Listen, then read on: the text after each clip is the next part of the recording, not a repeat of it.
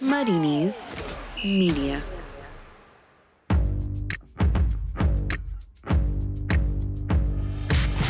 Totally Football Show. Today, football's back. And if you've been missing the goals, good news, you could get a job with Hawkeye. We react to the dramatic and controversial events as Aston Villa faced Sheffield United and, geez Louise, Man City's 3-0 win over Arsenal. Plus, we look forward to a weekend of round-the-clock football that'll leave you glued to the box like Matt Hancock making a model aeroplane. Plus, Life of Bayern. They're not a very naughty boy, they're the Meisterschafter. And Coppa Italia, Napoli, winning with merit. It's all in the Totally Football Show in association with Paddy Power.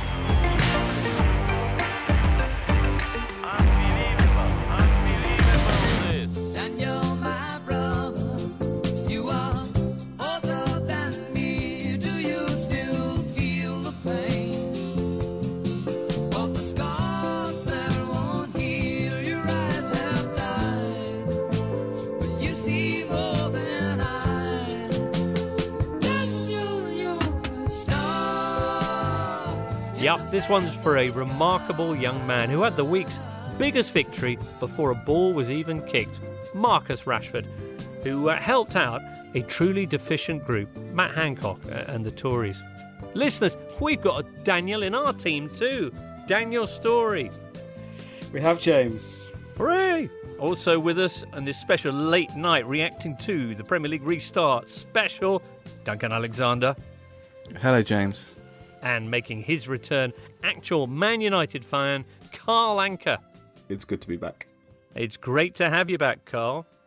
Later on, we'll be hearing from James Horncastle on tonight's drama in Rome. But, of course, we've been agog at the Premier League restart, the action getting underway at 6 o'clock. And have you ever been so excited to watch Aston Villa play Sheffield United? Yeah, it was weird. It took 10 minutes to realise that you were watching Aston Villa, Sheffield United, and a half-fit Aston Villa against a half-fit Sheffield United. And it wasn't as bad as everyone said, but it kind of played out that way. Did you go sound or not sound, Daniel? I went sound, and I don't think it's perfect, but I think it's far better than no sound. Are you not intrigued by the opportunity to eavesdrop on the players and managers? No, because as I saw on Twitter, there's only so many times that you can tell yourself you want to listen to the tactical nuances of it and then hear Chris Wilder shout, "Bashy, bashy, bashy" at Chris Basham for the entire first half. What about you fellas? I went with no sound. I find it quite interesting that Chris Wilder has toned it down because normally when he's at Bramall Lane and the stadium's in full chorus, he does swear a lot. So I think he's definitely realised, I've got to make it more PG-13. Mm. The sound, I tried sound for maybe 15 minutes on the start of the second half just to compare and contrast. And it's not as good as the Bundesliga one. Not yet. We'll get there. Well, there was quite a big difference between the two games. The Villa game did sound a little bit ropey and a lot of the effects seemed to come in 2 or 3 seconds after. It was very kind of mid-90s computer game. But the City-Arsenal game actually was pretty good. I saw some City fans complaining that there was too much Arsenal singing in the first half. But yeah, it felt like you were watching a big match on under the floodlights. So yeah, I'm all for it, to be honest. Intriguingly, the Coppa Italia final this evening had a virtual crowd and an actual animated one that was a little bit too animated.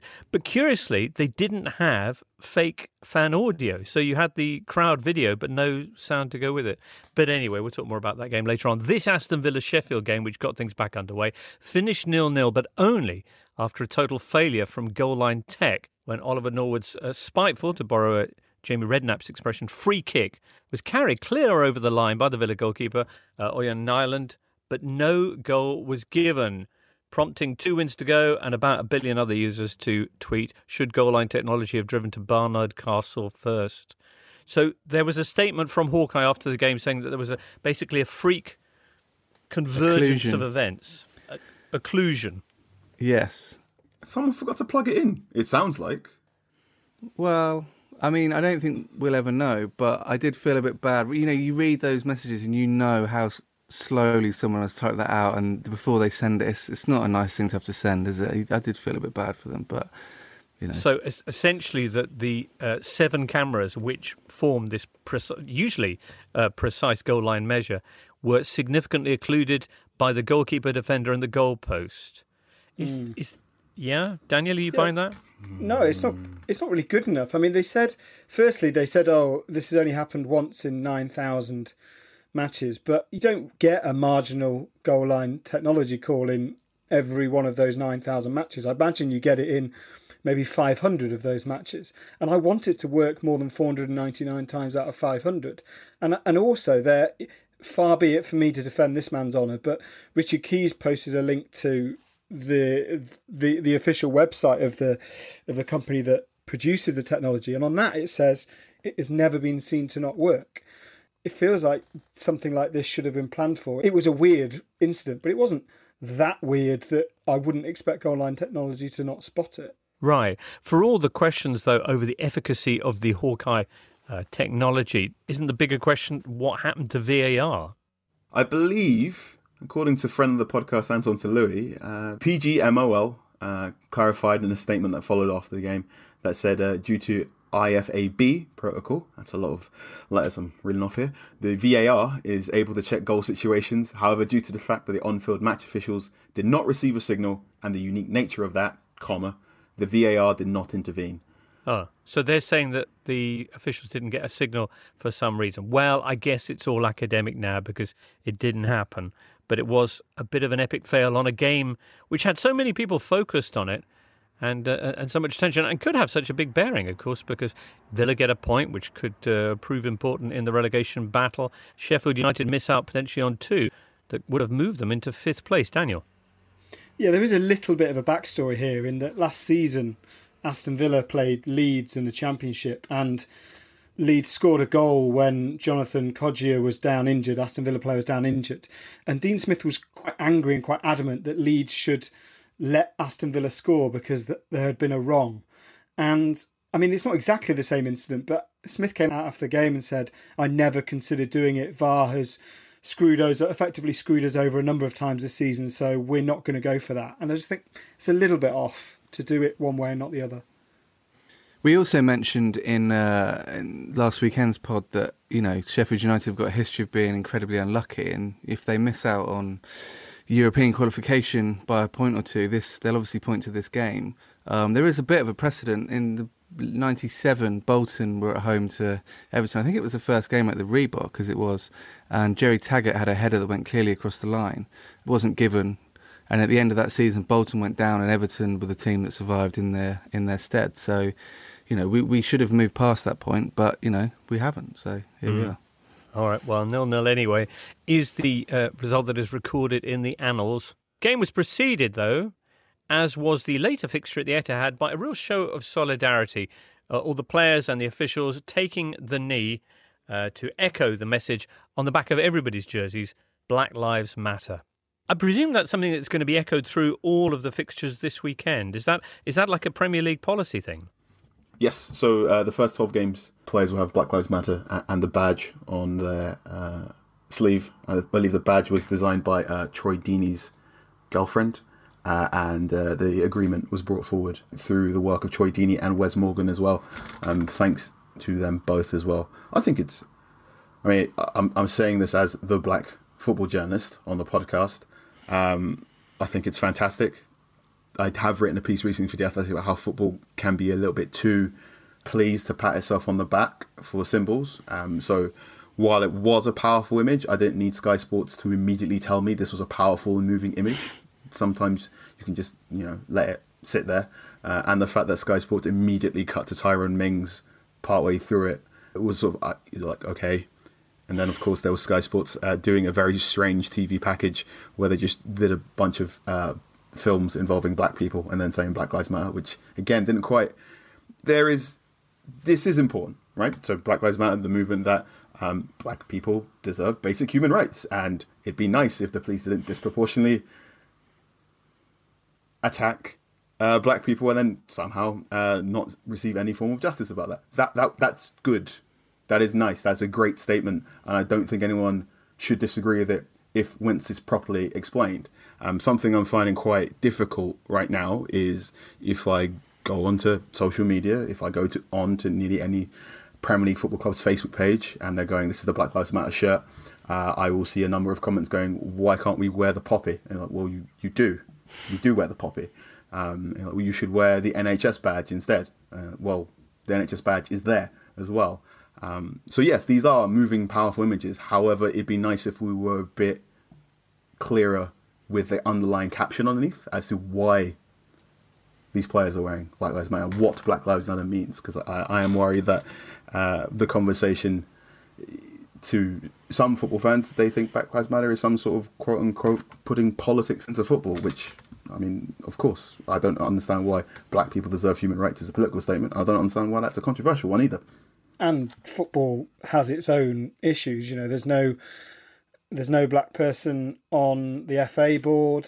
There's no black referees in the Football League or Premier League at the moment. There's very few, disproportionately few black coaches. So it also has to come, and I know this is exactly what Carl's saying, but it also has to come with a resolution for action rather than just a statement, which in itself is powerful. But the reason it's powerful is because football has such sway and responsibility and power itself. So do something with it.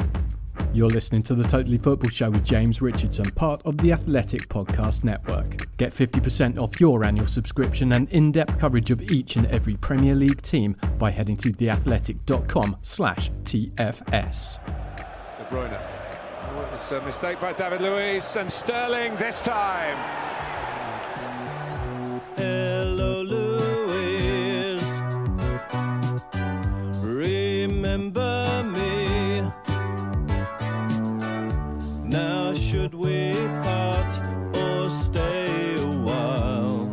Yep, some important questions there for Arsenal after Wednesday night's game at the Etihad, which finished Man City 3, Arsenal 0. Raheem Sterling opening the scoring. That's his first goal of 2020. Also the first goal behind closed doors in Premier League history, I believe. Arguably the key moment of this game, about 20 minutes in, when Pablo Mari went down injured.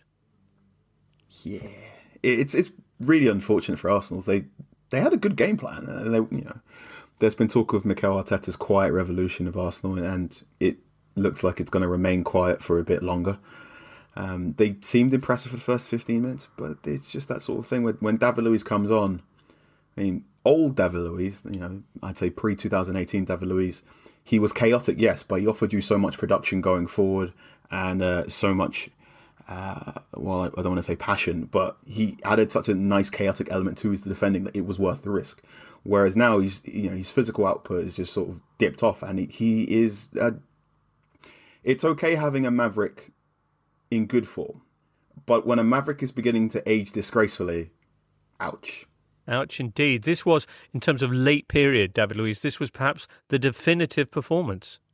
25 minutes. It's efficient. Yeah. And also, Arsenal, I know it's really funny for most people to watch, and it's almost dark comedy for Arsenal fans at this point, but serious questions need to be asked of Arsenal, because they paid £24 million to have David Luiz for one season, and not wholly, and I'll be slightly careful how I say it, but I think we can say at least partly signed because of their relationship with Kia Jurabchian, the football agent, and they wanted other clients of his, and because of that they were persuaded to take a gamble on David Luiz, and it wasn't even a gamble. Nearly everybody saw this coming. This is the David Luiz we knew was going to happen when he got a bit slower, so he couldn't make up for the mistakes, and when his fitness dropped a bit, and it's just embarrassing. It really is. I mean, his last season at Chelsea, he had the most through balls of any player in the Premier League, which is pretty impressive for a centre-half, but you also think, what are you actually doing as a centre-half? And he's kind of lost that play, but kind of doubled down everything else. I mean, I tweeted tonight that he's he got a red card every 160 games in the Premier League for Chelsea. That's up to every 13 games for Arsenal. He gave a penalty away every 53 games for Chelsea, and now it's every 6.5 games for Arsenal. He's equaled the Premier League record now for giving away 4 penalties in a single season. The last player to do what he did in this game, gets come on as a sub, get sent off, concede a penalty and commit an error leading to goal, was Ivan Cordoba for Inter against Brescia back in 2011. So it pretty much, I mean, you couldn't really ask any more for the Premier League coming back, in a sense. It was, if you want a distraction from everything that's going on, this was the ideal man to serve it up. If you haven't seen this performance, I'm sure there are supercuts of it flying around on social media, as you say. David Luiz, shortly after coming on, trying to defend a ball but allowing it to bounce off his knee back into the penalty box where Raheem Sterling tucked it away. He then later hauled down Riyad Mahrez to concede the penalty and receive the red card. He has now conceded penalties this season away at Liverpool, Chelsea and Man City, and been sent off at Stamford Bridge and tonight at the Etihad. And there's been a lot of talk, as Carl mentioned, about Arteta's revolution and changing everything at the club. But, you know, this was, again, Arsenal away at a Big Six team. They haven't won there at any of those since 2015. They didn't have a single shot on target. That was the first time in nearly 3 years that hadn't happened. And they allowed City 12 shots on target, which is the most since Bayern Munich in 2015. So, you know, it was kind of back to the bad old days, really. Of course, the game ending with Eric Garcia being absolutely laid out by his teammate Ederson and leaving the field in a neck brace. No word yet on how serious that injury is. Overall, then, the two games on the Wednesday, did they live up to your expectations? Were you surprised at the lack of intensity or by the intensity? What were your thoughts? I'd peg it somewhere between International Champions Cup and Community Shield fitness. So everyone's starting brightly and then it gets to the 65th minute and it's just, you're knackered, aren't you, boys? Yeah, it's weird. It feels like they kind of need an early goal to get the game going, or both sides just sort of sit back a bit. And yet, if a side takes a commanding lead like Manchester City did, it means that the last 20 minutes are almost literally played at walking pace. So it's kind of difficult to find that balance, I think. I really enjoyed it, to be honest. I think, you know, when you know the teams and the clubs that well, there's something quite comforting about even an empty Villa Park or Etihad. You know, I think you can kind of buy into it a bit more than you can. Not that you shouldn't watch other leagues, but you probably don't have the same kind of history and investment in them. So, yeah, I really enjoyed it. Well, Duncan, there's more where that came from up next with the weekend's fixtures. We'll get onto those after this. Remember all the things that used to annoy you about football? Silly haircuts, time-wasting, VAR, diving. Well, we haven't had football for quite some time, so when you think about it, silly haircuts are better than no haircuts. Time-wasting means longer games. VAR is just properly observing the rules. Diving, 10 out of 10 for effort. Football is back, all is forgiven. And to celebrate, Paddy Power are giving money back as cash on all markets if Bournemouth beat Palace on Saturday. Paddy Power. This match only. Online exclusive. Pre-match singles only. £10 maximum cash refund. T's and C's apply. 18+ begambleaware.org. On Apple Podcasts, Spotify, Smart Speaker, and now ad-free on The Athletic, this is the Totally Football Show with James Richardson.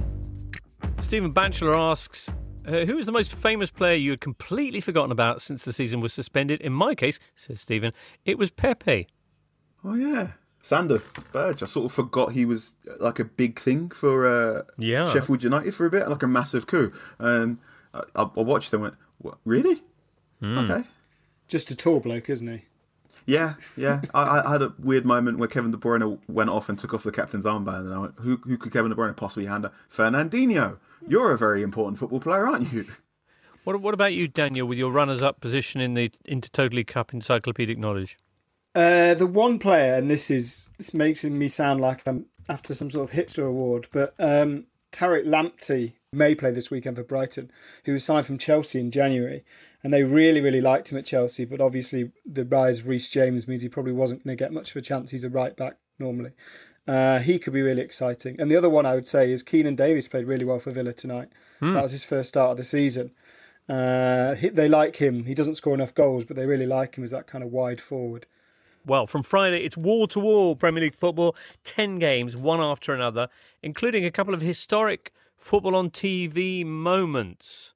First ever free-to-air Premier League match and the first ever televised league game at 3pm on a Saturday, well, at least since the blackout was introduced back in the 1960s. Listeners abroad, I know you can watch matches whenever you want, but in the UK we're not allowed to have live games from any league on TV between 2:45 and 5:15 on a Saturday. Do you know why, Duncan? Well, it was brought in by a man called Bob Lord, who was Burnley chairman. Later, former butcher.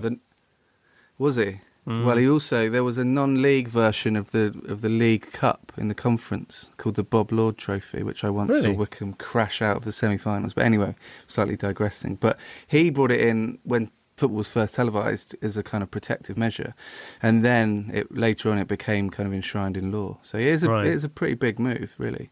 Yeah, this was back in the 60s when it first came in. The first game that will be televised at 3 o'clock is Brighton-Arsenal, and the first free-to-air game, as we've discussed before, in a double whammy of history, is Bournemouth-Crystal Palace. Thanks, TV Supremos, for that. One thing on that was I had a look to see the last TV game on terrestrial telly, top flight game, and it was Liverpool-Man United on April the 26th, 1992, which was the day that Leeds won it. They won at Sheffield United, I think, earlier in the day, and then United failed to beat Liverpool. Roy Hodgson was 44 when that game was broadcast, which is still 2 years older than Eddie Howe is now. So, and obviously he faces Howe on Saturday. So the other thing that's different is that there's no matches at the same time, so you could, Daniel, watch every single one of them. Wow.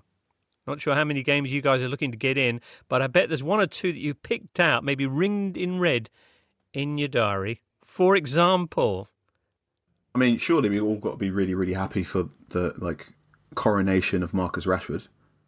Oh, yep, Spurs Man United. Well, conveniently enough, that's coming up on Friday at 8:15. And I call that the weekend. Yeah, no, absolutely. That's gateway to the weekend, isn't it? It's a big game, this, for league position. Man United in fifth, and as we mentioned last time, in line as it stands for a Champions League place. Spurs in 8th place, but only 4 points behind them. And, of course, it's a big game for Mourinho up against his former club. There's a big Marcus Rashford angle as well, because he's already had a major victory away to Her Majesty's government in London this week. But we'll talk about Man United with you in a second, Carl. First off, with both teams getting some big names back from injury over the layoff, let's get the current situation with Spurs from Charlie Eccleshare, The Athletic's correspondent on Tottenham. You're listening to the Totally Football Show in association with Paddy Power. Charlie, thanks for joining us. First off, things were getting a bit desperate with Spurs when the league left off. How are they now? Well, they're in a better position, seemingly, because they've got four pretty important players back. When the play stopped in mid-March, there was a slight Sunday league element to, who can go up front this week? Because we don't really have a striker, so we'd kind of be, rooting around trying to find someone because Kane was out, Son was out, Bergwijn was out. All three of them are back. Sissoko was also back from injury. So, yeah, it doesn't feel quite as pessimistic as it did back then when, it seemed a bit like they were just waiting for the knockout blow to be delivered. The one player who won't be available up front is Dele Alli. How have the club taken the decision to suspend him 3 months on for his ill-advised jovial clip about the coronavirus? I think there was an expectation that was going to happen at some point. The Bernardo Silva was probably the closest precedent, and he got a one-game ban. So I don't think it came as a huge surprise. The timing maybe not ideal, given that it happened in February and took a good few months for the verdict to be reached. And in the short term, just for this one game, I don't know if it may slightly simplify what would have been a bit of a dilemma for Mourinho as to whether to go for a 4-2-3-1 or a 4-3-3. I suspect he'll now go for a 4-3-3. With Ali not there and kind of have two wide forwards playing for Kane. In general, you mentioned the situation before the lockdown with no wins in sixth, slipping to eighth in the Premier League, out of the FA Cup and Champions League as well. But with these players coming back, should Spurs supporters be optimistic? Should they be excited? It's a funny one, isn't it? Because I think all teams, kind of like a pre-season, when you don't have a game for so long, you can kind of look at the positives and think, maybe we could do something here. And I, covering Tottenham, have completely fallen into that trap because I do think maybe they could do something. It does seem extraordinary to me that if they win that game against United on Friday night, I think they can go 1 point off the top five, which at the moment is Champions League qualification. And yes, that might sound a little desperate because it's a big if, but that it just seems so far off Champions League back in March, whereas now it doesn't seem so crazy. And with all of those players back, I I mean, look, the strange thing is that game on Friday is just so big, and you know, we may be by Friday night saying, "Oh no, their season's over," or we could be saying, "Yeah, they really have a shot." But I certainly think there is some room for optimism. Okay, yeah. Off the field, Spurs earned some headlines by taking out a £175 million loan from the government to survive lockdown. Are they in trouble, and how important is reaching the Champions League for them? Especially, you know, with the new stadium and that. Yeah, it's hugely important. And, you know, they are a club, them and Arsenal, proportion-wise, kind of most reliant on matchday revenue. And if you think, you know, the business model of that new stadium was so predicated on there being matchday revenue, not just from football matches, but from gigs, from rugby, from boxing, from NFL. It was going to be this all single dancing venue, not just a football ground. That's obviously all gone. You know, everything's been cancelled. So it has hit them very, very hard. And they were quick to recognise that. So Champions League is extremely important. I mean, they're in the fortunate position, or not fortunate, because it's good planning, of having most of their key players assigned to long-term contracts. So they wouldn't be bullied into selling them in the way that some teams would be. But I mean, for all these teams, you know, because the pandemic has exposed, you know, the pretty shaky foundations that the Premier League, a lot of the clubs' finances are built on. So that Champions League qualification is just so important for them. You look at their Northampton rivals, Arsenal, as well. So it's going to be an even more tense race, perhaps, than ever. Charlie Eccleshare, and you can listen to the View from the Lane podcast with Charlie on Friday night, directly following the clash with Man United. I wonder what kind of performance they're going to be looking back on. Carl, what with United arriving in cracking form, at least before the lockdown. They'd just done the double over City. Fernandes was flying, 11 games unbeaten. And now you've got national hero Marcus Rashford back. I know. And also the other guy, Paul Pogba. Two players, three players. Rashford.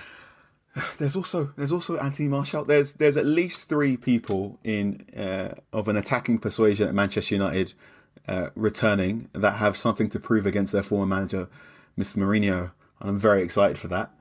I think this is the big game of the weekend. No disrespect to the Merseyside derby. I think there's so much personal intrigue in there.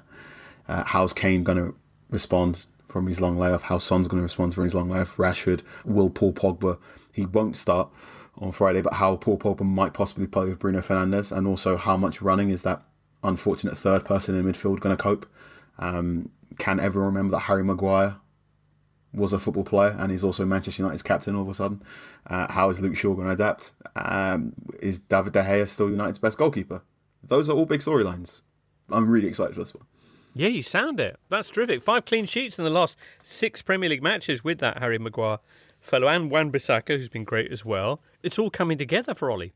It is, a little bit. The form book is one of those weird things now, because this is so unusual. There is only so many learnings you can take from, all right, you know, back in February and March, you were really, really good. Are you still going to be really good in June, where you've had 3 months on the exercise bike and or eating food from HelloFresh delivery service? I'm not quite sure.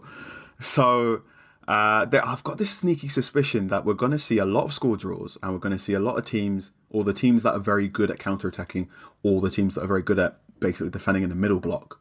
Your classic 4-4-2 teams that can get up and down the pitch that way will do really well. Basically what I'm saying is Burnley and Crystal Palace are about to shoot up the table. Okay, and both these teams, though, Spurs and Man United, they're both good counter-attacking sides, aren't they? They are, in theory. They both have some very skilled passers that can ping it 40 yards very, very quickly. When Harry Kane was Harry Kane, so I'm going to say pre-March or April 2018, he was especially good at dropping a little bit deeper and getting the ball onto people getting beyond him, like Dele. So if Spurs play Kane up front and then Son either side, or maybe Stevie Bergwijn, that could be a really effective counterpunch to the counterpunch that United could have, which is Bruno Fernandes playing the ball forward to Martial and Marcus Rashford. Yeah, the other big question for, it obviously affects Manchester United, but it's a Tottenham question, is whether Mourinho has managed to sort out the defence, because, you know, we've talked about 4 attacking players coming back, but even with all those injuries, that's not really been the problem for Tottenham. They've only kept 3 clean sheets in 26 games under Mourinho, which is remarkable given what we normally expect from a... we expect Mourinho's type is to go into a club, have a full pre-season and then tighten up the defence. He didn't get the pre-season, but now he's kind of had a 2 or 3 month period, albeit not all on the training ground. But they're not going to get the Champions League just by scoring more goals. They're only going to get in the Champions League if they start defending better. And there's so many questions over formerly reliable defenders like Alderweireld and Vertonghen that you just don't really know what to expect from them anymore. Yeah, and they're not the sort of guys that you imagine would come flying back out of the traps after a long break. I think when Carl mentioned the midfield, I think Fred has been the most underrated player in the Premier League this season in some respects. Their most creative player on raw numbers. And the other thing I like is that, remember when Mourinho really kind of bigged up McTominay as his kind of player of the season and stuff? McTominay's been really, really good, and you can kind of see that kind of coming back to haunt Mourinho a little bit. I think those two, if they play, are going to be quite key, and I think that's probably why Pogba will start on the bench. Fair enough. What about Marcus Rashford? How is his fitness? Is he 100% yet? He's been quite adamant that he's back to full fitness.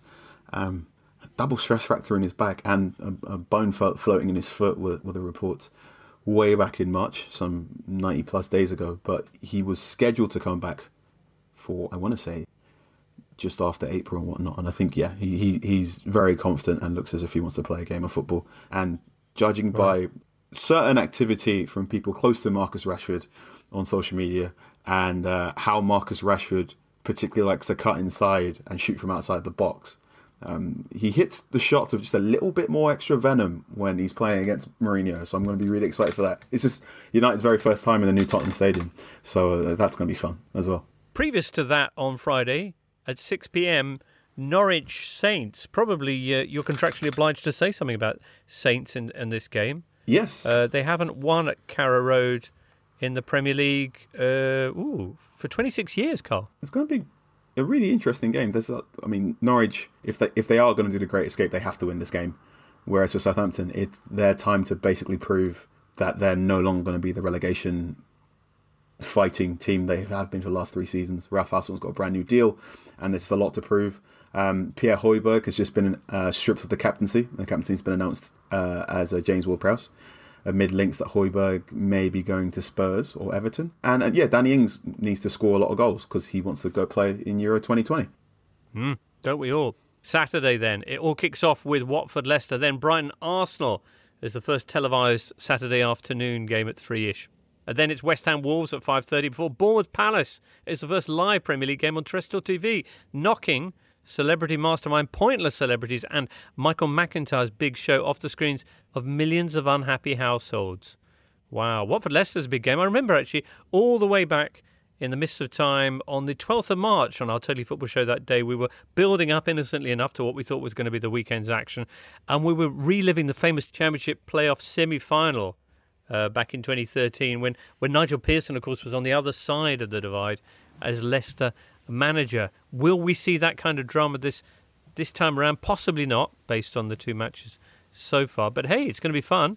Yeah, we spoke then about that famous playoff game where Leicester started the game with Jamie Vardy and Harry Kane on the bench, which seemed a little bit of a waste. But, all these years later, Vardy can actually become the 29th player to score 100 goals. He's on 99. He'll be the second oldest debutant to do it as well after Ian Wright. So pretty impressive to come in that late in your career, particularly when you played, started in non-league, and get 100 Premier League goals. All right, what about Brighton's clash with Arsenal? Arsenal, of course, reeling from the defeat at the Etihad, and also without key members. David Luiz won't be available after that red card. Granit Xhaka, of course. Marie. Brighton have a really good record against Arsenal. I know I'm going to contradict myself in saying the form book's going to be weird, but again, Brighton, another team, got a lot to play for, and they can play in that weird way of Brighton can play in so many weird ways. / I don't really know how Brighton play because they play in so many weird ways. You know what they don't do, Carl, is they don't win. They're the only Premier League team yet to get a victory this year. So if anyone's been watching socially distanced Bundesliga, as I like to call it, teams are Brighton they're big on possession now. And a lot of the German teams, look at their stats now, they're just not holding on to the ball in the same way they used to because everyone's knackered and everyone's got that sort of mental fatigue. So it will be interesting if Brighton sort of went, we want to, you know, we remove Chris Houghton to bring in someone to play a more expansive game of football, and then right at the, you know, squeaky bum time, their attempts to play that expansive game of football just aren't going to work because of the complete unforeseen. Yeah, Brighton in the autumn are getting a lot of credit for the way they were playing, and you know Matt Ryan is probably the most progressive goalkeeper in the league this season. If you look at the way he's distributing it short to defenders, but ultimately he needs to stop goals going in, and they need to score goals at the other end and beat teams, and they're not doing that. So might as well have got Sam Allardyce on. West Ham Wolves at 5:30. Nuno Espirito Santo is 3 for 3 against the Hammers as Wolves manager, and hasn't conceded a goal in any of those games. Daniel. Yeah, I'm touting West Ham as the most interesting story for the rest of the Premier League season. Because, as we know, David Moyes left in May 2018 after the club decided it needed to head in a different direction. By December 2019, he's back. But they've picked up 1 point a game on average under his management so far. And you know, there's a growing sample size. You know, he's not been there for 4 or 5 matches. And they spent £120 million last summer. It's remarkable they're where they are. But if one club knows the too good to go down haunting tag, then it's West Ham. And you know, if their first 3 games are Wolves, Chelsea, Spurs, if they lose all 3 of those, they're bang in trouble. And it's just bizarre that they find themselves in exactly the same situation 2 years on. So I think they're a really, really interesting story. I described them as a Sophistian football club just after Moyes was announced. And yeah, that rock is about to fall down that hill again. Yeah. Pellegrini's getting a bit too old now. That's the only problem. The day finishes with Bournemouth against Crystal Palace, a game which requires no introduction. Bournemouth are having the weirdest and most erratic, in terms of what happened in the last 100 days of no football. Bournemouth, the team that everyone sort of paints as that lovely team on the south coast that everyone's quite nice, have had Jordan Ibe get in trouble for having a haircut, Ryan Fraser not wanting to be around anymore, loads of talk about how much trouble they would be in if they get relegated, and just sort of no one really deciding to take responsibility and go, no, actually, we're not going to get relegated, and this is what's going to happen next. Everyone in and around Bournemouth knows if they get relegated, they're going to be in a lot of trouble and they might not even survive in the Championship next season. I'm not hearing anything loudly that they are going, yeah, but we're going to fix it because of this reason, this reason, this reason. And this might be my own naivete because Bournemouth aren't necessarily the loudest team in the Premier League. This is your Southampton angle, Carl. But yeah, you've gone full Saints. They're scary, ain't they? They're also one of the reasons Eddie Howe always said he wanted to stay, and the next era of his project was because they're going to build this incredible new training ground, which they've also announced during this lockdown that they're having to pause, which I assume is financial reasons. The only thing worse than not having a new training ground is having half a training ground. And by all accounts, having spent quite a lot of money already put down, if they're not able to finish that, they really must be in some trouble. Yeah, I think we should probably touch on Ryan Fraser not signing a short-term contract. Obviously, his contract's up. He's eyeing up a move to another club. But it's still quite a brave stance to take. I see, you know, Bournemouth fans are pretty furious. I think it's Pedro's done the same at Chelsea, but it's, you know, less of an issue at Chelsea. But, you know, he's not been as good, Fraser, as he was last season, but he's still been their most creative player. So that's another big blow, I think. Right, and a lot of suggestions, different league, but could soon be in the same one, that Timo Werner's going to pull the same move with RB Leipzig, basically walk out on them before they take part in the Champions League Final 8, which has now been confirmed for Portugal in August, so that he can get in a pre-season with his new club, which seems an extraordinary way to behave, to ditch your old club when they reach probably the most important part of their season. Yeah, I can see the frustration. However, I do sort of realise all the things I did in previous jobs when I was serving up my notice. I was like, yeah, actually, fair enough. Is this any worse than me sort of like, well, no, I'm not going to tell you what I was doing when I was serving out your notice as the main goal threat of a team vying for Champions League glory. Oh. Look, if Red Bull Leipzig wanted to be a more serious football team, they shouldn't have squandered their lead at the top of the Bundesliga. Well, that's one angle. We'll talk a little bit more about the Bundesliga and all sorts of other things from the continent a little bit later on, but before that, Let's tackle Sunday. Hi, I'm David Ornstein, host of The Athletic's Ornstein and Chapman podcast, where myself and Mark Chapman bring you agenda-setting insight from the world of football and exclusive interviews with leading figures from across the game every single week. Recent episodes include the inside track on Timo Werner's move to Chelsea, a behind-the-scenes look on how the Glazers run Manchester United, and an extensive interview with Kevin De Bruyne. And we also have 15 club-specific shows releasing episodes every single week. So if you're a fan of Arsenal, Liverpool, Manchester City, Manchester United, Newcastle, Spurs, Leeds, or many others, there is a podcast just for you. You can hear all of our podcasts ad-free on the Athletic app if you're a subscriber, and they're also available to download from all your regular podcast providers. Just search for The Athletic.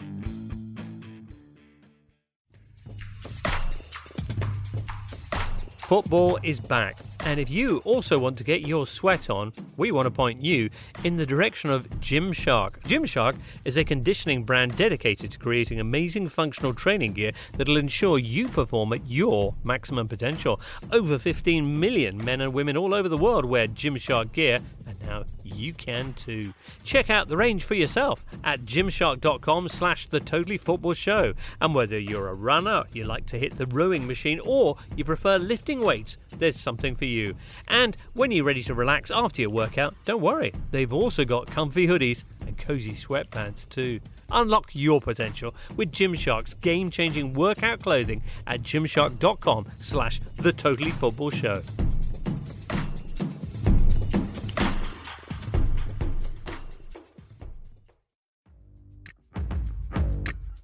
By the way, if you missed the news on Monday that the Totally Football Show is now part of the Athletic family, well then we are.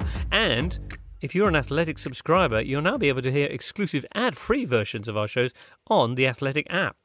There's also be loads of bonus audio and video content from Team Totally there too. And if you're not signed up yet to the Athletic, there has never been a better time to do it, because this week you can get 50% off an annual subscription by heading to theathletic.com/TFS. Sunday sees Sheffield United visiting Newcastle, who beat them 2-0, do you remember, in December at Bramall Lane?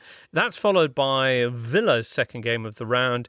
They'll be up against Chelsea at 4:15, to whom they have lost 9 of their last 10 meetings. And then, no longer with the title riding on it after Man City's win on Wednesday, but still the Merseyside derby, Everton taking on Liverpool, 7 o'clock on Sunday. Everyone's probably aware that Everton have a really bad record in the derby, but are we aware how bad they are without a win in the last 21 meetings with Liverpool?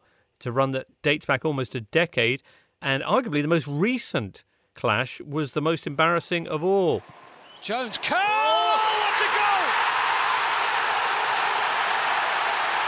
It's an absolutely stunning goal by Curtis Jones for Liverpool. Well, you could describe this FA Cup tie as men against boys, and the boys are in front. Yep, FA Cup's third round in January, when Liverpool were accused of disrespecting the cup by playing the kids, fielding players who essentially didn't even have Wikipedia pages, and still beat a full-strength Everton. Wow. Alrighty, how are these two clubs coming into this? Because they were both having a bit of a wobble before the lockdown, Daniel? Yeah, I mean, we spoke about Liverpool on Monday and kind of the gloss not wanting to be taken off their season, but the same is certainly true of Everton. Ancelotti enjoyed this kind of bright start, and then it seemed like in the space of 90 minutes, that 4-0 defeat against Chelsea, everything kind of, almost like with Arsenal on Wednesday, it just felt like back to the bad old times for Everton. And you look at that team, and Ancelotti will be doing exactly this and kind of working out what he wants to keep and lose this summer. And I look at it, and it's Pickford, yes, Luca Dean, yes, Richarlison and Dominic Calvert-Lewin. And there's not an awful lot else there that you'd really hang your hat on. And this is a team that spent however many hundreds of millions of pounds over the last 4 or 5 years on trying to build a squad. It's not good. It's not good at all. As for Liverpool, they were having, as I say, a bit of a wobble.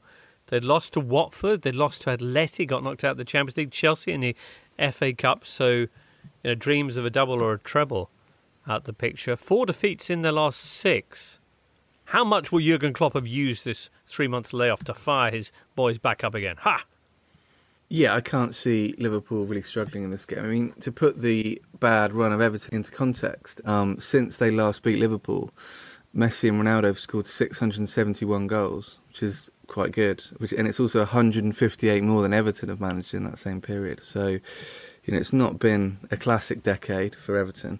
I think Liverpool's run of 4 defeats and 6 is slightly misleading. You know, they shouldn't have lost to Atletico. The Watford game was just a kind of aberration. They've still, you know, they've still only dropped 5 points all season in the Premier League. And I think, you know, if there's one manager that will have used the time pretty well, I think it's Jurgen Klopp. So I fully expect Liverpool, a bit like we saw City in midweek, to, you know, to come out and hit the ground running. OK, well, we'll be talking about events this week in Europe very, very shortly. First of all, though, here's Lee Price talking to erstwhile producer Ben. Thank you very much, Jimbo. So 2 games down, 90-something more to go, and Lee Price is on the line from Paddy Power. Lee, let's start, please, with Man United versus Spurs. This is a big one. What's going to happen? Back with a bang, baby. Yeah, the first couple of games were a good warm-up, but this is going to be the one. It's got 0-0 written all over it, hasn't it now? Our traders, though, are backing the Manchester United victory at 7-5, with home advantage presumed a thing of the past. That said, Tottenham should be used to changing home environments and are 15-8 to take the 3 points.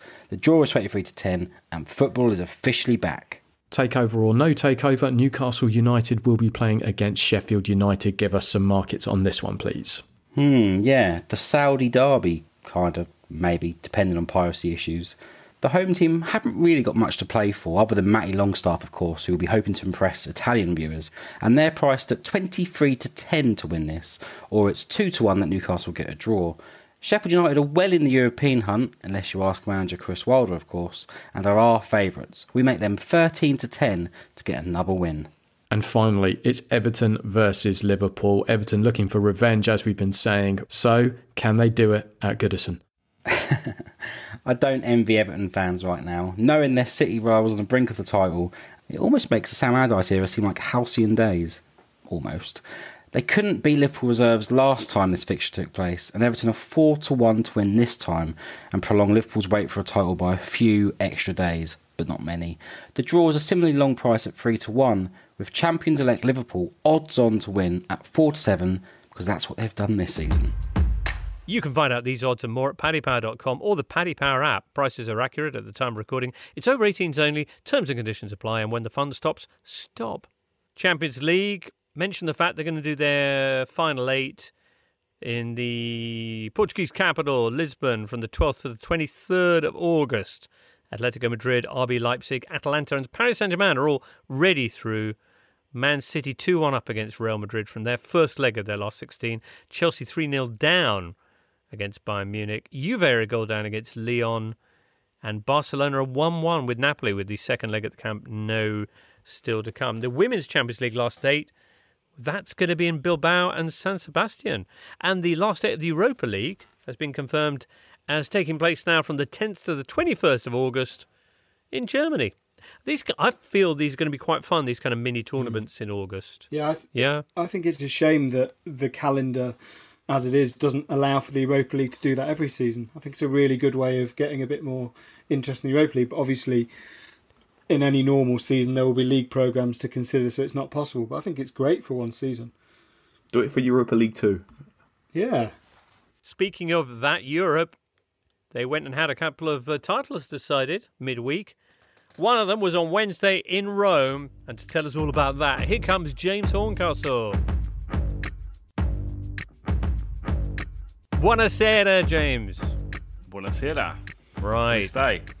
Ma abbastanza bene, non c'è male. So now, Wednesday evening, you were watching as Napoli took on Juve at the Stadio Olimpico in Rome in the Coppa Italia final, and Napoli came through and took the trophy. What an extraordinary finale to a remarkable season for, latterly, their manager Gennaro Gattuso. Yeah, I mean, I think fireworks are going off in Naples as we speak. The city is partying whilst also following social distancing guidelines. As you mentioned, a remarkable season for Napoli, which in December looked like it was completely unravelling with Ancelotti and the club parting ways. There was a mutiny. It looked like the dressing room was at odds with the boardroom. There's a threat of legal action, and Gattuso's come in and has been able to basically bring this team, bring this club together. And they've done it the hard way. They've run the gauntlet through the Coppa Italia. They knocked out the holders, Lazio. They then knocked out Inter, who I think wanted to win their first trophy in 9 years and thought Antonio Conte was going to be the guy who would help them do that. And then they put out the current Serie A champions, Juventus. And I think winning this title in and of itself would be big for Napoli, given that they haven't won anything for 6 years.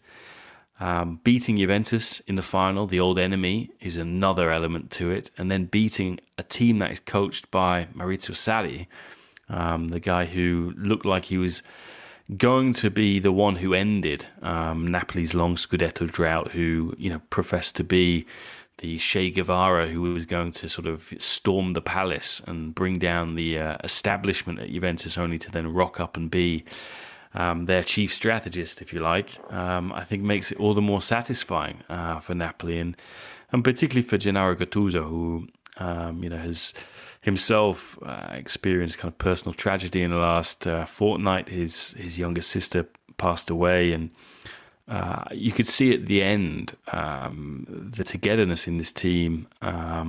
Tears being shed. Throwing the president up in the air when they probably wanted to throw him in the Bay of Naples in December. And also Gattuso just being at the centre of it all, giving just this sort of rousing speech at the end, which, you know, I think I wrote about this yesterday, that, you know, Gattuso's effect, the connection he's been able to strike up with the players, and particularly Dries Mertens, who had an offer from Chelsea and could have gone to Inter as well and yet decided to stay. You know, much of that was down to this kind of personal touch, the charisma of Gattuso, who, you know, I think a lot of people look at him and judge Gattuso, the manager, on what they think they know about Gattuso, the player. And instead, he has this kind of feeling, being able to say the right words with a look, get the right reaction from players. And he seems to be a natural at it. Magnificent. As for the beaten manager, and I say beaten, but it went to penalties, goalless after 90. Merritt, who'd come in for the suspended Ospina, actually covering himself in glory, and Danilo kind of blasting his ball out the stadium. Maurizio Sarri finishing up with disappointment in this competition. There's still some doubt over whether they will win the title. They're only 1 point ahead of Lazio, and the Champions League campaign's rather in doubt as well after a defeat in the first leg against Lyon. To what extent is he certain of being the Juve manager next season? I think the pressure's on because you look at who he replaced, Massimiliano Allegri, who had won, 5 Scudetti, had taken the team to the Champions League final twice. They were on the cusp of winning the treble in both of those seasons. And they decided to move on from him when he still had a year left on his contract, on the basis that they thought that Maurizio Sarri could get more out of this team, that he could get them to play a style of football that historically we don't associate with Juventus. And I think for that reason, that choice was very courageous and very ambitious. But you have to say that so far, even if you were to put a gloss on it, you would be saying it's a work in progress. Yes, they are top of the league by a point. They were on for a treble until this evening. But we've only really seen flashes of the kind of football that we all expected to see from Maurizio Sarri so far this season. Some of the players find the drills that he imposes to be too repetitive and too didactic. I think they would like more freedom and to know that, you know, look, I'm Cristiano Ronaldo, I know what to do. I've won 5 Ballon d'Ors, I've won the Champions League more times than this club has. So just trust me to do what I can do. And yet, you know, again, we saw tonight Ronaldo marginal. I mean, just completely anonymous in the second half. Didn't even get to take a penalty at the end because he wanted to take the last one. I think Sarri has got a big job on his hands to persuade the club that they made the right decision back in the summer. He was at pains to make this point yesterday that, you know, if Juventus managers in their first season, you know, in terms of the points that he's racked up, in terms of the position that they were in going into tonight, he's had, you know, the best debut season in half a century. But you have to say that the economic disparity between Juventus and the rest in Serie A puts them at an advantage. as well, and just so much more was expected of him. Yeah, I think the veteran players in the team seem to still be behind him, seem to want to make a go of it, and the club itself, I don't think, will be rash in any action that they take, because I think they are patient. But certainly the stakes are all the higher on the back of tonight. Luckily for them, their re-entry into Serie A, if you like, is a soft re-entry. They've got maybe 2 or 3 games which you look at and you think Juventus should win those, gain some momentum, whereas Lazio, they have to go to Atalanta for their first game back. So I think, depending on the outcome of that, we'll see what the rest of the season holds. Well, Juve will try and bounce back from that. At Bologna on Monday night, Lazio, a point behind them, will be in action next Wednesday, when they will have that mouth-watering trip to Atalanta. Crikey. Action in Spain. Thursday night's Real Madrid against Valencia. Barcelona on Friday are going to be in Seville. There's loads of Bundesliga action coming up, but the title is now Bayern Munich's. Yes, Tuesday they beat Werder Bremen 1-0. Lovely goal. Boateng floating one over the top to Robert Lewandowski, who controlled on his chest, then turned and whipped it in. And there you go. That was their 8th straight German Championship, their 30th in total. They have now won 26 of the 29 games that they've had under Hansi Flick. All very remarkable. As for Werder Bremen, that's really bad news for them, particularly because on Wednesday night then their two rivals down at the bottom both got unexpected results. Mainz beat Dortmund 2-0 and Uwe Rosler's Fortuna Düsseldorf were 2-0 down against RB Leipzig and scored 2 goals in the last 6 minutes to snatch a draw, and Uwe went crazy on the sidelines. Leipzig, with their exciting young manager Julian Nagelsmann, will be hosting Dortmund on Saturday. Daniel, how are you going to fit that one in? Yeah, we need 4 or 5 screens set up, like a sort of VAR controller. Yeah, make it so. I mean, there's only 180 minutes left in the Bundesliga. You can't miss this bit. It's the best bit. Anyway, I hope you enjoy your wall-to-wall football this weekend. We'll be back on Sunday night, listener, to draw some conclusions where possible on the whole thing and look forward to the next round of action. But for now, it's many, many thanks to Carl Anker, and to Daniel Story, and to Duncan Alexander for being with us. And we'll catch up with you soon. Cheerio. You've been listening to The Totally Football Show, a Muddy Knees Media production. For sales and advertising, please email sales@muddykneesmedia.com. Keep up to date with everything across our Totally Football network at The Totally Show on Twitter, and make sure you check out our brand new website too, thetotallyfootballshow.com.